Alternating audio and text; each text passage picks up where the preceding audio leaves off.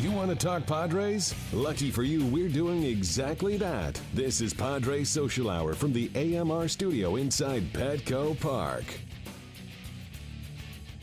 Welcome back to Padres Social Hour here in the AMR studio, getting you set for this year's draft. And the man here to talk about it now is a man that will play a very pivotal role in that draft.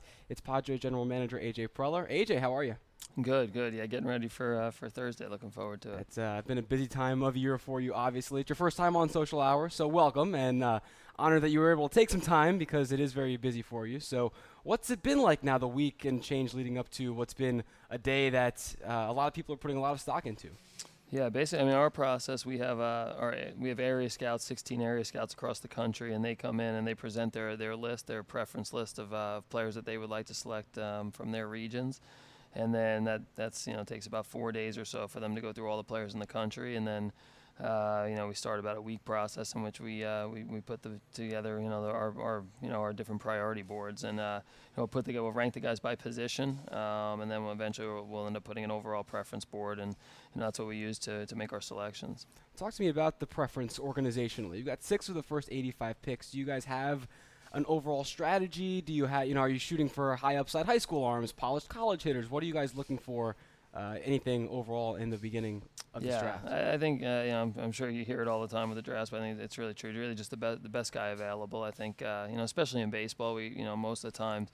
You know, the players go into the development system, and, and you know it takes them a three, four, five year period in order to get to the big leagues. So, you know, I think for the you know if we end up looking up and we had we took you know 10 high school pitchers in a row, and but we felt like those were the best selections at the time.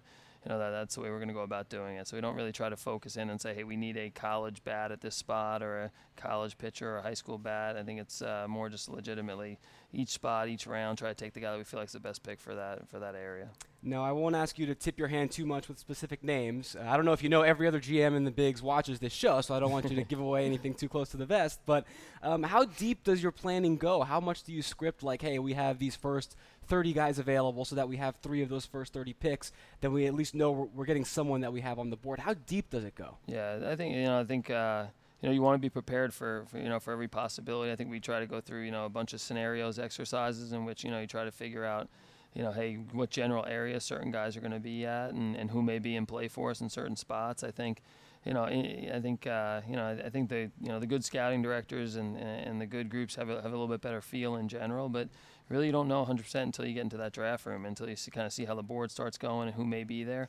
And I think the baseball draft, for the most part, you got to be prepared to, to act quickly, and that's why I think the preparation leading into it is so important because you know you don't have 15 minutes between selections, and, and you know as, as you get going through the draft and we get deep into the deeper rounds, you know picks are being made, you know every every honestly every every 15 seconds or so mm-hmm. as you start getting deeper. So you have to have done your work throughout the year, really set your board the way you want to set it because you got to make quick calls on, on the fly a lot of us from the outside think we can know which holes need fixing or plugging in the organization. From your perspective, what do you think are the needs organizationally that you guys would most like to fill?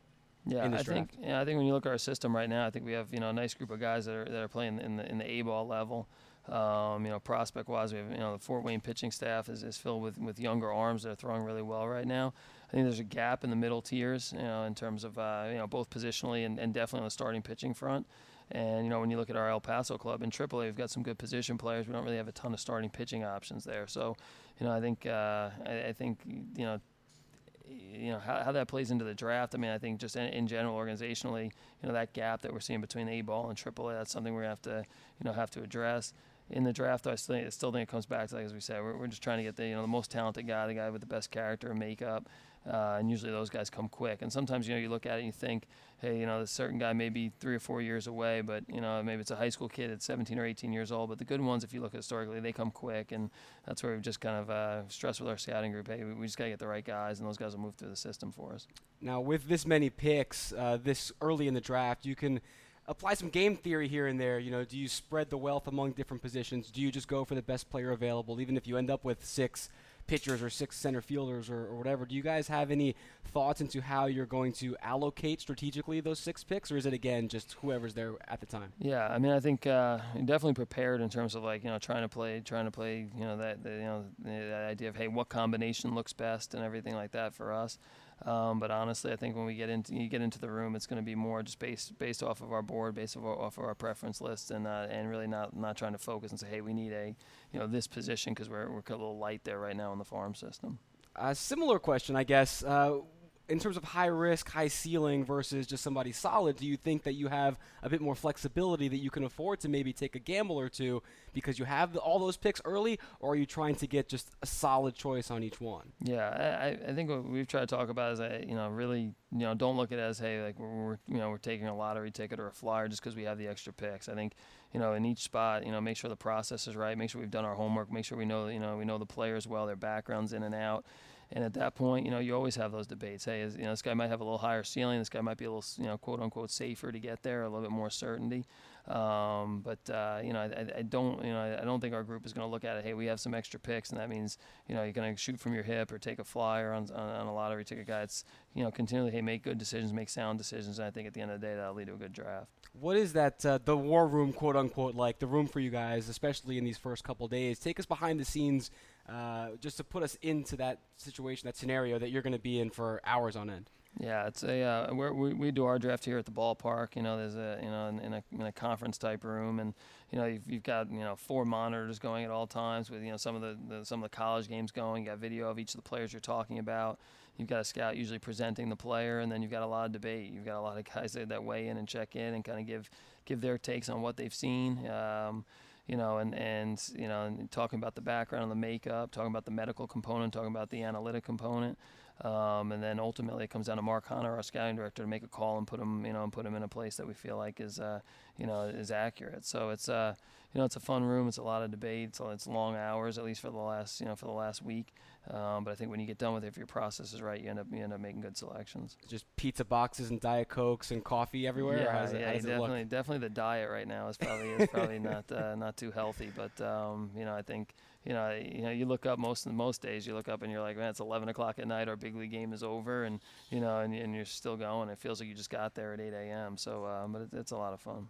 Now, let me ask you about uh, just the take a step back and look at the bigger picture because everyone's been saying, especially with the performance of the big league team to this point on the field, the big dates, you know, it's day one of the draft, and then it's the international signing period come July, and everyone from you know you guys in the front office to ownership, fans, us in the media, always putting it on this date being one to circle on the calendar.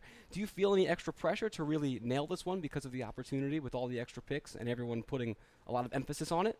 Yeah, no, it's I think it's I mean it's always an important day on the baseball calendar. I think this year's gotten you know, more attention just because we you know we pick we almost you know, in, in, in kind of in almost every phase of the draft. You know you have you know you're picking up in the top ten, then you have multiple picks in the 20s, and then throughout the comp round. So I think you know that that part of it gains extra attention in terms of like you know the feeling like it's a it's a it's a crucial day always in your in your baseball operations calendar because you, know, you look up every you know all the time and three years from now you know um, the successful teams pretty much can almost always date back to that draft day and there's a you know a difference making player or a pivotal decision that was made on that day or a group of players that are brought in. And I think this year you know no different. Obviously with the more picks we have more opportunity. So know I think definitely looking forward to that part of it. How excited are you to have a first round pick finally? You know, last year uh, it was forfeited. Now this year you get that. You have the bonus pool money to play with. Um, for you personally, in terms of having this sort of uh, opportunity now, how are you looking to take advantage of that for the first time? Yeah, I think uh, definitely, definitely excited and anxious. I think when you go to when you go to build build something long term, which is you know I think what, what you know what, what any baseball operations group is you know is trying to do obviously having those picks and having extra picks. If you look historically, like some of the better drafts, usually it's when it's when you have multiple picks. So I think we view it as a real opportunity. I think it's fun, it's exciting. I think when you go out and scout, there's really no players that are that are kind of off our board. I think you know in past years. Um, you know, maybe you're picking the 30s or, or, you know something like that, and you know for the most part, hey, you're not getting access to the Gerrit Coles or the Manny Machados or the Stephen Strasburgs. You know, so you really don't have to you know, I really don't spend a lot of time scouting those guys. This year, it's you know, it's been all hands on deck because you know, we're in play at every spot, honestly, for almost every player, and uh, it should be a lot of fun. Now, from what I've been reading, a lot of people think there is not that kind of, you know, the Carlos Correa, the Bryce Harper, the no doubt about her, about it available guy. Do you see that type of potential MVP, Cy Young talent that may be available to the Padres at eight? Yeah, I think it's I think it's you know I think it's a good draft. I think um, you know everybody always has their impression and their opinion. I think uh, you know, maybe you know if you don't have that that clear cut consensus number one.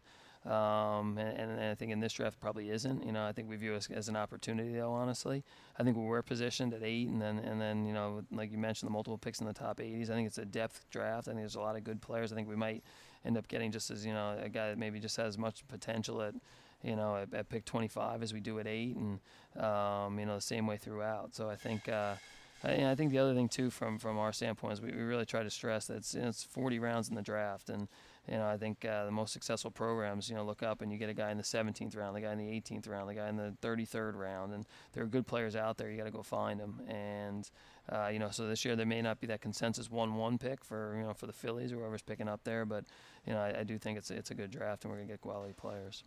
Want to take another step back, big picture wise. Uh, you've already made one significant trade from the big league club this year. I'm sure you'll be fielding a lot of calls through the summer. We know free agency in the offseason is a big part of, of building a big league roster as well. How do you value the draft compared to those other avenues, bringing international amateurs in?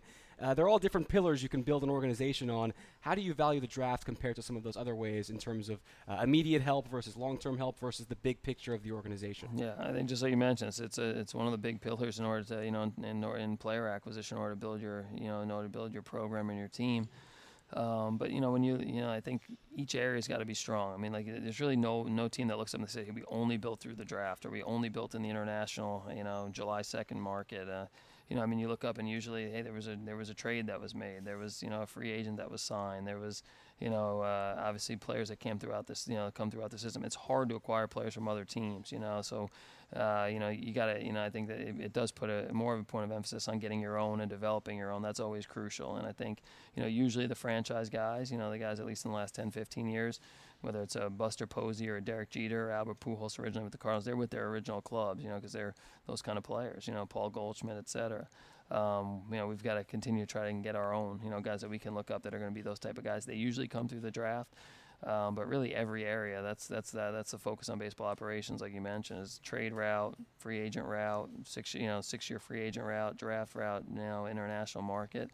I think if you hit those as, as well as we can, that's that's how you build a championship group. Something else about this draft, you've mentioned it yourself. It's after this that teams start really assessing themselves at the big league level and start making some calls. How busy do you expect to be? How much your, is your phone expected to ring uh, the next month or two once this draft passes about the guys at the big league level? Yeah, it's always busy. I mean, I think I think like you know, you know, all, all teams are, are working hard and they're active and aggressive, and I think you know, everybody, uh, you know, you kind of get through that draft point to evaluate your club. And I think, you know, after that, then teams start really getting a little more aggressive, understanding, hey, we're, we're in contention, or maybe we're not, we're not really in contention. And hey, here's what we need if we want to be a championship type team. They start looking at the teams that, you know, that, that may be able to have that to offer, maybe it'll help them.